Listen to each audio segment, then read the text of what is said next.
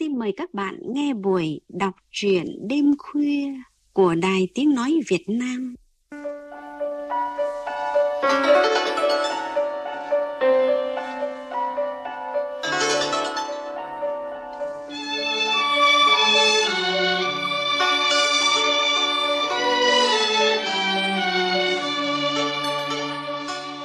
Thưa quý vị và các bạn, gắn bó với văn chương hơn 20 năm về đề tài biển đảo và người lính.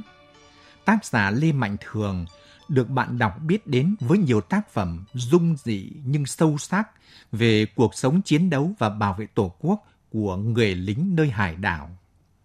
Chương trình đọc truyện đêm khuya hôm nay xin gửi tới quý vị và các bạn truyện ngắn Hôn lễ xanh của tác giả Lê Mạnh Thường qua giọng đọc phát thanh viên Minh Nguyệt. Mời quý vị và các bạn cùng nghe.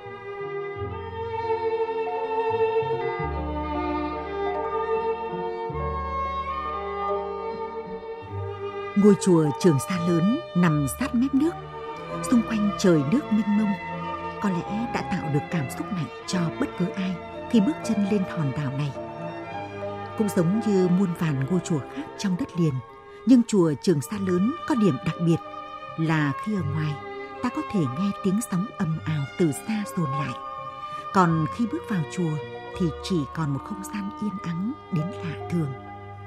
Đó là cảm nhận riêng của Mạnh khi lần đầu tiên được đến đây. Thực ra trong cuộc đời làm báo của mình, đây là lần thứ ba Mạnh được tòa soạn cử đi Trường Sa. Hai lần trước, anh chỉ được đi đến 10 đảo khu vực phía bắc Trường Sa. Còn lần này, một chuyến đi đặc biệt mà đến Mạnh cũng không ngờ được lãnh đạo tòa soạn tin tưởng cử anh đi. Anh thầm cảm ơn nghề báo đã cho mình những trải nghiệm, những chuyến đi đầy thú vị mà có nhiều đồng nghiệp cả đời làm báo cũng không có được cơ hội quý giá này. Tháng tư, biển Trường Sa thật đẹp, sóng lặng, mặt biển xanh ngăn ngắt. Từ đảo nhìn ra, chiếc tàu hải quân màu trắng trông như chú thiên nga trắng khổng lồ đang bơi lội rập rờn trên sóng. Đảo chẳng khác gì một ngôi làng ven đô, khiến cho mọi thành viên đoàn khách đến thăm không khỏi ngỡ ngàng bởi sự đổi thay nhanh chóng. Con đường bê tông chạy vòng quanh đảo, hệ thống điện mặt trời, chạm phát sóng điện thoại, trường học cho trẻ em. Ngôi chùa nằm uy nghi, thỉnh thoảng lại vẳng lên tiếng chuông ngân. Ấn tượng nhất đối với mọi người trong đoàn có lẽ là hình ảnh của những đứa trẻ trường xa. Thấy đảo có khách từ đất liền xa, chúng ùa ra tiếu tít, chào đón như những người thân ở xa mới về. Rồi chúng chạy nhảy, đạp xe, nô đùa dưới những tán bàng vuông, phong ba. Tiếng cười trong vắt vang lên làm sao động cả một góc biển. Ai nhìn thấy cảnh này cũng trở nên ấm lòng, cảm thấy đảo xa trở nên gần hơn, thân thương đến lạ. Chờ cho mọi người trong đoàn vào thắp hương trong chùa bước ra ngoài, tỏa đi các hướng để gặp gỡ anh em chiến sĩ hay ngồi dưới bóng cây nói chuyện với mấy đứa trẻ. Mạnh kéo tay Kenvin hoang xa, nán lại để cùng ngắm cảnh và trò chuyện với sư trụ trì. Trong chuyến đi này, cả hai được bố trí ở cùng phòng trên tàu nên độ thân quen, cách nói chuyện đã có phần cởi mở hơn. Cả hai được vị sư trụ trì giới thiệu bức thư pháp viết bằng tiếng Việt theo lối thảo thư được treo trong chánh điện. Thực ra đó là một bài thơ mang tên Đi, gồm bốn câu như sau. Hãy ra đi vì biên cương biển đảo. Đi ra đi cưỡi sóng vượt trùng dương. Đi cho yên bình hiện hữu. Đi bước đi để củng cố Sơn Hà. Sư trụ trì cho biết đây là bài thơ ông được một vị đại đức tặng trước khi quyết định ra Trường Sa làm Phật sự. Sư trụ trì đã làm bức thư pháp này và treo trong chánh điện, coi đó là lời ân cần nhắc nhở, thúc giục ông vượt sóng trùng dương để đến với Trường Sa. Ông tự săn mình phải biết vượt qua những ngọn sóng thị phi, ngọn sóng của thất tình lục dục, những điều vốn đã làm con người chùn bước. Qua hai năm bám trụ ở ngôi chùa giữa bốn bề sóng gió này, sư trụ trì đã có tâm thế một chiến sĩ trên đảo quê hương. Vừa lắng nghe sư trụ trì trò chuyện giảng giải, cả Mạnh và Kenvin Hoang Sa vừa ghi chép và có vẻ tâm đắc với những điều mắt thấy tai nghe ở một nơi đặc biệt này. Theo kế hoạch, ngày hôm nay đoàn công tác và cán bộ chiến sĩ của đảo sẽ làm công tác chuẩn bị để ngày mai tại đây sẽ tổ chức đại lễ cầu siêu anh linh những anh hùng liệt sĩ quân đội nhân dân Việt Nam, binh sĩ quân đội Việt Nam Cộng Hòa đã tử trận để bảo vệ Hoàng Sa, cũng như các thuyền nhân thiệt mạng ngoài Biển Đông theo nghi thức Phật giáo và các tôn giáo khác đang tồn tại ở Việt Nam. Nói chuyến hải trình này là chuyến đặc biệt bởi con tàu hải quân sẽ đưa đoàn công tác của Ủy ban Nhà nước về người Việt Nam ở nước ngoài với hơn 200 người là Việt Kiều, các phóng viên thông tấn báo chí hải ngoại và doanh nghiệp từ nhiều nước khác nhau trên thế giới đi thăm quần đảo Trường Sa và nhà giàn JK1. Trường Sa lớn là điểm dừng chân đầu tiên trong hải trình đáng nhớ này. Không chỉ có Mạnh, mong chờ sự kiện diễn ra vào ngày mai ở đây – Kenvin hoang xa, có vẻ nhấp nhổm không yên. Có lúc suy tư, trầm lắng, lúc vui mừng, ngóng đợi, nôn nao. Anh Hoàng có ngủ được không? Mạnh quay lại khi thấy phóng viên Kenvin hoang xa nhanh nhẹn bước lên cabin. Cảm ơn Mạnh, tôi cũng chập chờn lắm anh ạ. Kenvin hoang xa ăn mặc đúng kiểu phóng viên chiến trường. Chiếc quần thô có nhiều túi, nhét nào là bút, sổ, điện thoại vệ tinh, chiếc mũ vải rộng vành được gấp nhỏ lại. Bên ngoài chiếc áo phao đang mặc là máy ảnh, camera được đeo chéo cổ cẩn thận. Khanh viên hoang xa bước ra ngoài cửa cabin, hai tay vịn vào thành lan can của bong thượng, đưa mắt nhìn khắp lượt mặt biển. Anh đưa máy ảnh lên, chỉnh ống tele, rồi bấm mấy kiểu. Mạnh ngắm kỹ khuôn mặt của Kenvin hoang xa. Hình như có gầy và đen đi đôi chút râu ria lởm chởm, mái tóc xoăn bồng bềnh và đặc biệt là đôi mắt nhanh nhẹn được giấu sau cặp kính trắng, thỉnh thoảng lại giãn ra khi anh ấy chụp được một tấm hình ưng ý. Mạnh nhớ cách đây mấy hôm khi được anh em ở tàu đưa xuống nhận chỗ nghỉ dưới khoang để bắt đầu chuyến hải trình đáng nhớ này. Nhìn thấy danh sách phóng viên được dán ở trước các cửa phòng ngủ, ánh mắt Mạnh đã dừng lại ở cái tên Kenvin hoang Sa, trưởng phân xã của một hãng thông tấn lớn thường trú tại Bangkok, Thái Lan. Một cái tên thật lạ. Có lẽ anh ấy là người gốc Việt. Nhưng liệu cái tên này có liên quan gì đến vùng biển đảo thiêng liêng của Việt Nam hay không? Mạnh băn khoăn mãi về điều này. Màn đêm buông xuống, tàu đang neo ở gần đảo song tử Tây. Sóng có vẻ lác mạnh hơn, còn tàu cứ trao đảo không ngừng. Lúc này Mạnh cảm thấy đầu óc bung biên. Mạnh bước ra ngoài bong tàu cùng một vài anh em xem thượng úy Thành trổ tài với mực. Chiếc xô nhựa trên mặt bong đã có xăm con mực ống căng tròn, đen nhẫy, nằm gọn trong đó. Cái biệt danh thành mực mà anh em đặt cho chàng thủy thủ quê Thanh Hóa này quả là không sai. Mạnh ngạc nhiên vì trong số khán giả đứng xem vớt mực có cả Kenvin Hoang Sa. Kenvin Hoang Sa mặc quần sóc, áo pun, đi dép lê, mắt chăm chú theo dõi quần sáng dưới thân tàu. Một chiếc bóng tuyết được anh em kéo sát mặt nước, chiếu sáng trưng. Thành tay cầm vợt, mắt đang tập trung theo dõi phát hiện mục tiêu. Kia, mực nổi! Mạnh khẽ reo lên. Bất chợt, Kenvin hoang sa rằng lấy cán vợt và nói nhanh với Thành. Anh để tôi. Chờ cho đôi mực vào gần tàu, Kenvin hoang xa nhanh tay thò chiếc vợt xuống, trao một phát. Con mực lá to như chiếc bắp chuối, cỡ 4 cân, đã nằm gọn trong vợt. Anh em reo lên đầy hứng khởi. Ánh mắt của Kenvin hoang xa vui hẳn lên.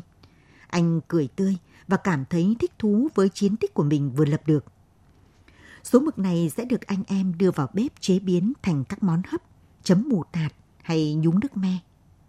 Những ai còn khỏe sóng thì xin mời tập trung về câu lạc bộ của tàu để thưởng thức sản vật từ đại dương. Mạnh bước sang chìa tay ra phía Kenvin hoang xa. Tôi thật không ngờ về tài vớt mực của anh đấy. Chúc mừng Kenvin hoang xa. Anh cứ gọi tôi là Hoàng, anh Mạnh ạ. Bàn tay mềm mại của Kenvin hoang xa nắm chặt lấy bàn tay Mạnh. Cảm ơn anh, tôi vốn là ngư dân mà. Ngư dân ư? Mạnh ngạc nhiên. Vâng, tôi là người Việt, một người Việt xa quê. Kenvin hoang xa đưa ánh mắt ra xa. Biển vẫn một màu xanh thẫm. Đảo sông tử Tây đã chìm vào giấc ngủ. Chỉ còn những người lính và những ngọn đèn vẫn đứng gác thâu đêm. Anh Hoàng này. Mạnh ngập ngừng. Chắc anh muốn biết về thân phận của tôi phải không anh? Như đọc được ý định của Mạnh, Kenvin hoang xa khẽ mỉm cười hỏi lại. Tên của anh thực sự rất ấn tượng đối với tôi. Thứ nữa, anh lại là người Việt mình. Nếu có thể, tôi muốn được anh chia sẻ cùng tôi, anh Hoàng ạ. Mặt bong mũi ắng lặng, con tàu vẫn tròng trành. Hai người đàn ông cùng ngồi trên cọc bích. Kenvin hoang xa, châm điếu thuốc, rít mạnh từng hơi, mắt dõi ra xa. Cơn gió lạnh, mang hơi mặn luồn vào da thịt. Biển đen thẫm đến sợ người. Tôi không ngờ đây là chuyến đi mang đến cho mình cơ hội hiếm hoi nhất trong đời. Không biết đến bao giờ mới được trở lại. Kenvin hoang xa, nói một hơi không nghỉ. Giọng nói của anh như vượt qua được sức dồn nén đang bức bối lâu nay. Mẹ con tôi đã chờ đợi phút giây này lâu lắm rồi. Bây giờ điều đó đã trở thành hiện thực. Mặc dù không đến được nơi đó, nhưng được ra trường xa, được cảm nhận hơi ấm của ba, rất gần cũng đã làm cho mẹ con tôi hạnh phúc lắm rồi. Cảm ơn Chúa đã cho tôi được gặp ba tôi. Anh Mạnh, anh có biết tôi hạnh phúc như thế nào không? Anh Hoàng, từ lúc nãy đến giờ anh nói những gì tôi không hiểu được. Mạnh thốt lên khi nhìn chăm chú vào đôi mắt của Kenvin hoang xa, long lanh trong ánh sáng nhập nhòe. Bà tôi đã nằm lại vùng biển Hoàng Sa từ lúc tôi mới tượng hình trong bụng mẹ. Hơn 40 năm trôi qua, nhưng không lúc nào là mẹ tôi không nhắc tới ba cả. Bà đã dành cho ông một tình yêu trọn vẹn suốt cuộc đời mình. Vậy có nghĩa ba anh là... Mạnh ngập ngừng nhìn Kenvin hoang xa. Vâng, ba tôi là sĩ quan làm việc trên hộ tống hạm Nhật Tảo. Còn mẹ tôi, hồi ấy là một cô gái xinh đẹp nết na của một làng biển bên Sơn Trà. Kenvin hoang xa, châm điếu thuốc, rít một hơi dài, rồi nhìn ra biển. Cuộc đời đầy rẫy những bất ngờ, Mạnh ạ. Mạnh nín lặng. Anh không biết phải nói như thế nào để chia sẻ tâm trạng cùng Kenvin hoang xa đây. Mẹ tôi kể, ba và mẹ quen nhau được hơn hai năm. Hai người đã làm lễ đính hôn và hai bên gia đình đã định ngày tổ chức hôn lễ. Bà tôi bảo mẹ chiến hạm của ba chuẩn bị đi đại kỳ tại Guam. Mẹ hãy chờ khi ba xong việc trở về rồi thì sẽ làm lễ cưới. Một lễ cưới đơn sơ nhưng ấm áp tình thân và ngập tràn hạnh phúc. Mọi thứ tưởng chừng như đã theo sự sắp đặt, chỉ còn đợi chờ giây phút thiêng liêng nữa mà thôi. Vậy mà ai có thể ngờ được rằng chuyến đi của hạm Nhật Tảo ra Hoàng Sa cũng chính là chuyến đi cuối cùng của ba tôi. Trận hải chiến quái quỷ đó đã cướp mất ba tôi cùng với đồng đội của ông. Rồi sau đó như thế nào anh Hoàng? Mạnh hấp tấp hỏi. Vẫn giọng chậm rãi của Kenvin Hoang Sa. Thực tình khi thân xác ba tôi hòa vào lòng biển, tôi còn đang là giọt máu trong bụng mẹ. Chỉ đến khi được sinh ra cho đến giờ, tôi mới hiểu tình yêu mà mẹ tôi đã dành cho ba thiêng liêng đến thế nào. Tên của tôi, Hoàng Sa, là sự minh chứng cho tình yêu bất diệt ấy. Cảm ơn anh đã kể cho tôi nghe một câu chuyện cảm động và hết sức bất ngờ. Tôi không nghĩ mình lại may mắn được gặp anh và lại được nghe một chứng nhân của mối tình bi tráng kể về chuyện tình của chính ba mẹ mình như vậy. Câu chuyện còn dài, dài lắm Mạnh ạ. Nhưng có thể tóm lược để anh hiểu như vậy. Kenvin hoang xa đặt tay lên vai Mạnh, ánh mắt long lanh. Sau khi nghe tin ba tử trận tại Hoàng Sa, mẹ tôi bỗng sinh ra trầm cảm suốt một thời gian dài. Cái khoảng thời gian khủng khiếp đó, mẹ con tôi được sự chăm sóc yêu thương vô hạn của gia đình ngoại. Tôi nhớ mãi, sau mỗi chuyến biển trở về, câu đầu tiên của ngoại là Thằng xa của ngoại đâu rồi? Ngoại tôi lúc nào cũng quấn quýt, cưng đựng tôi như một báu vật. Cứ thế tôi lớn lên trong vòng tay yêu thương của ngoại. Mẹ tôi cũng đã dần nguôi ngoai bớt đau buồn. Thế còn mẹ anh? Mẹ có đi bước nữa không anh Hoàng? Mẹ tôi là một cô gái dịu dàng có nhan sắc. Do vậy mà có không ít người đàn ông muốn được đến với bà. Nhưng mẹ tôi hoàn toàn cự tuyệt. Mẹ đã dành hết tình yêu với ba để nuôi dạy tôi lớn khôn. Anh biết không, khi tôi được 10 tuổi thì ngoại qua đời trong một lần bão biển. Mẹ con tôi trải qua những thời khắc kinh hoàng. Mọi thứ tưởng chừng như đổ sập trước mắt hai mẹ con.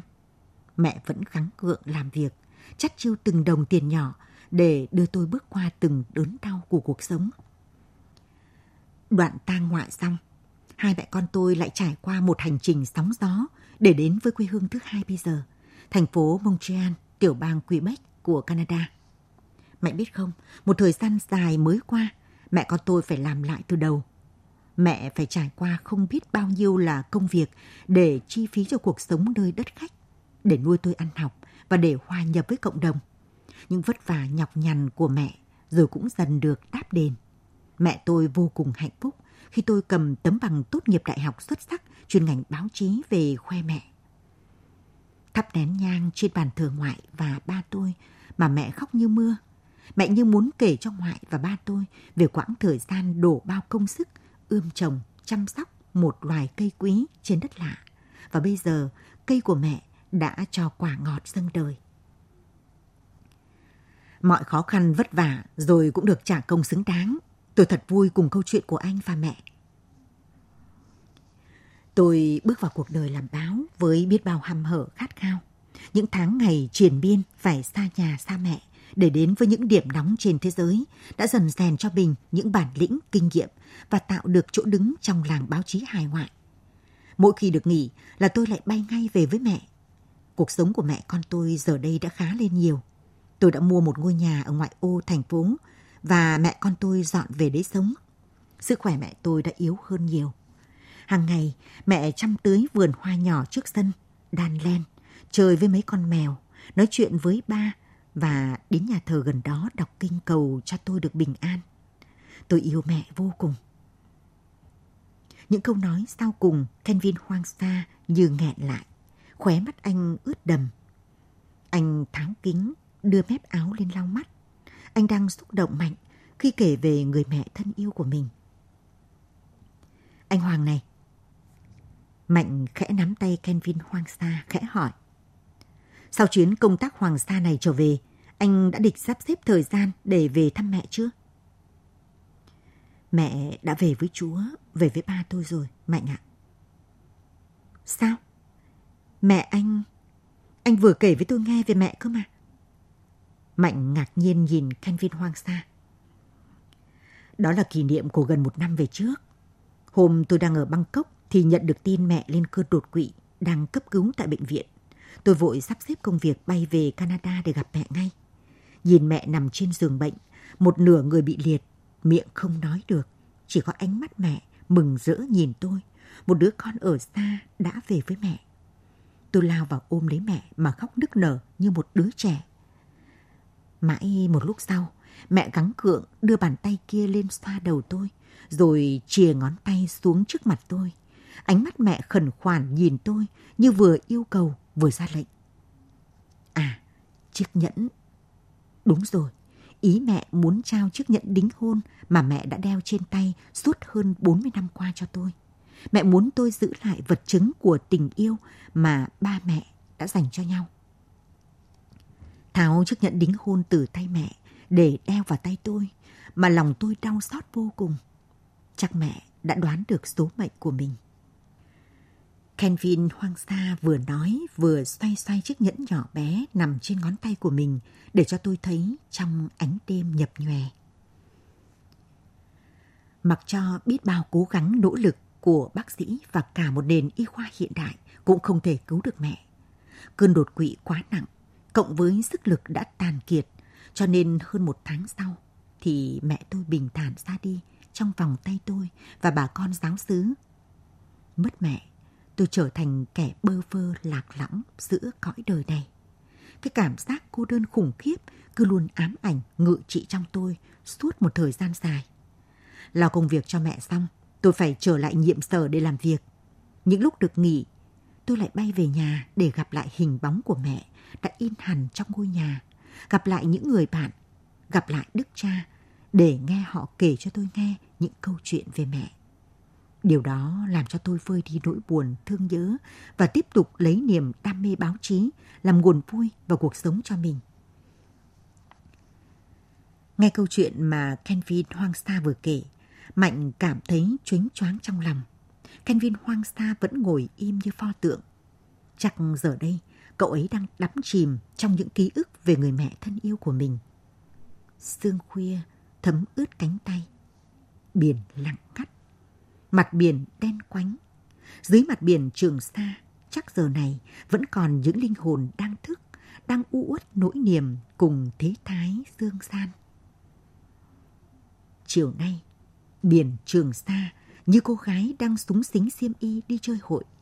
Nắng óng ánh như mật ong rát vàng khắp nơi. Những cột nắng sáng chói lao xuống, xuyên vào tận địa tầng. Biển xanh ngăn ngắt như nơi đây chưa từng có đau thương xảy ra. Những cánh hải âu như bầy trẻ con đang mải mê trao liệng, vui đùa cùng sóng biếc. Những đụn mây trắng hình chiếc váy cưới cũng lững lờ trôi giữa bầu trời thăm thẳm, tạo nên một khung cảnh thật lãng mạn, khiến cho con người cảm thấy nao nao. Mạnh cũng không thể lý giải nổi tại sao hôm nay lại có sự giao hoan giữa trời và biển một cách quyến rũ, đáng yêu đến thế.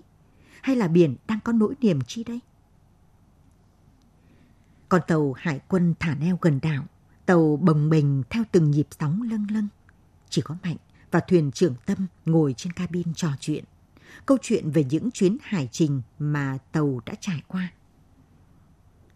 Phóng viên Hoàng Sa. Tiếng thuyền trưởng Tâm khẽ kêu lên, ánh mắt anh nhướng ra phía trước. Mạnh cũng đứng xuống khỏi ghế, tiến lại sát kính lái nhìn theo. Kenvin Hoàng Sa đang bước chậm rãi ra phía mũi tàu. Bóng anh đổ dài xuống mặt bong. Trong hôm nay, thành viên hoang xa ăn mặc thật chỉnh tề, khác hẳn với phong cách bụi bặm thường ngày. Lạ lắm. Nguy hiểm! Thuyền trưởng Tâm với tay cầm chiếc tổ hợp, bật chế độ loa ngoài. Ngay lúc đó, Mạnh vội giữ tay thuyền trưởng Tâm, nói nhỏ. Không sao đâu Tâm ạ, chúng ta hãy để cho anh ấy thực hiện tâm nguyện của mình, rồi tôi sẽ kể cho Tâm nghe sau. Kenvin hoang Sa đứng im như một pho tượng trước mũi tàu, hướng về phía bắc. Hai tay chắp trước ngực cầu nguyện điều gì đó. Không gian ắng lặng. Thuyền trưởng Tâm không khỏi ngạc nhiên trước hành động lạ kỳ của Kenvin hoang Sa. Mạnh vẫn đặt bàn tay mình lên tay thuyền trưởng Tâm. Anh khẽ thở và chăm chú dõi theo những cử chỉ của Kenvin hoang Thành Kenvin hoang xa từ từ cuốn xuống nhìn biển. Biển dường như cũng nín thở trước lời nguyện cầu của anh.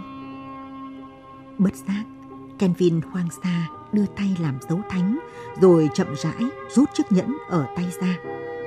Anh tung chiếc nhẫn cưới lên không trung, một vòng tròn lóe sáng dưới ánh nắng vàng rồi lúng liếng trao xuống lòng biển xanh sâu thẳm. Kenvin hoang xa quay trở vào tàu đôi mắt anh ấy ẩn ẩn nước, nhưng khuôn mặt trông mãn nguyện vô cùng. Ngoài kia, những cánh hải âu vẫn mải mê trao điệu, vui đùa trên từng ngọn sóng xanh.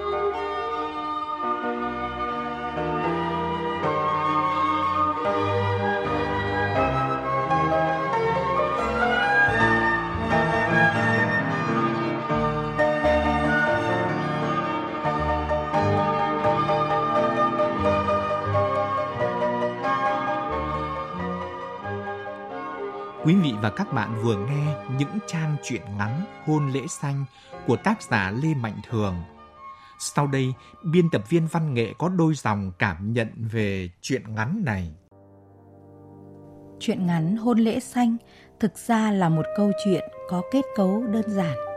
Mặc dù tác giả Lê Mạnh Thường không sử dụng nhiều kỹ thuật viết, không có nhiều thắt nút, mở nút, kịch tính, cao trào, nhưng vẫn để lại được dấu ấn tình cảm đẹp cho người đọc người nghe. Tác giả đã có hai chuyến công tác ra vùng biển Hoàng Sa và 13 chuyến ra Trường Sa của Tổ quốc. Tình yêu với biển đảo luôn thường trực trong anh. Chính những chuyến công tác đó, tác giả có điều kiện được tiếp xúc với nhiều nhà báo quốc tế, được trò chuyện, tâm sự và hiểu thêm về tâm tư, tình cảm của họ. Câu chuyện mà tác giả kể như một bài thơ thấm đẫm sự yêu thương, mối quan hệ gia đình, tình yêu mãnh liệt của những người còn sống và đã mất dành cho nhau. Có thể thấy tác giả đã khéo léo cài những chi tiết gây xúc động mạnh cho người đọc người nghe như chi tiết khi ba của Kevin Hoàng Sa bị tử trận cùng hạm Nhật Tảo tại quần đảo Hoàng Sa năm 1974. Khi đó, lễ cưới của ba và mẹ sắp được diễn ra và anh mới chỉ là giọt máu đang tượng hình trong bụng mẹ. Cái tên Hoàng Sa mà mẹ đặt cho anh như muốn ghi nhớ ký ức đau thương, nơi mà người thương yêu nhất của mẹ đã mãi mãi nằm lại khi hạnh phúc còn dang dở. Sự đau đớn, thử thách của số phận đã đưa hai mẹ con Kavin Hoàng Sa rời quê nhà để đến với đất nước xa xôi, để từ đó họ sống dựa vào ký ức của những ngày xưa cũ. Hay chi tiết, khi nghe tin mẹ đột quỵ, Kavin Hoàng Sa đã vội bay từ Bangkok về Canada thăm mẹ. Hình ảnh mẹ ra hiệu để trao chiếc nhẫn cầu hôn của ba tặng mẹ ngày xưa cho anh cho thấy tình yêu của mẹ dành cho ba bền bỉ, mãnh liệt đến nhường nào. Hình ảnh kết của câu chuyện đã gây xúc động mạnh cho người đọc người nghe khi tác giả thể hiện chi tiết giữa biển trời trường sa trong xanh lộng gió, đám mây trắng hình chiếc váy cưới lững lờ trôi. Người con trai Kavin Hoàng Sa đã tổ chức hôn lễ cho ba và mẹ. Chiếc nhẫn kỷ niệm mà mẹ trao cho anh được rút ra khỏi ngón tay và tung lên không trung rồi lúng liếng rơi vào lòng biển xanh sâu thẳm đã kết nối linh hồn của ba và mẹ mãi mãi trọn đời bên nhau chiến tranh đã lùi xa gần nửa thế kỷ mọi khổ đau hận thù cũng đã dần ngủ yên chúng ta dù quan điểm chính trị như thế nào nhưng một khi đã chết vì chủ quyền biển đảo của đất nước thì cái chết đó đều đáng được trân trọng. Qua câu chuyện tình yêu của các nhân vật, thông điệp mà tác giả Lê Mạnh Thường muốn gửi gắm là chúng ta hãy xóa bỏ mọi hận thù, cùng hướng về tương lai trên tinh thần hòa hợp dân tộc để cùng nhau phát triển, cùng nhau bảo vệ vững chắc chủ quyền biển đảo thiêng liêng của Tổ quốc.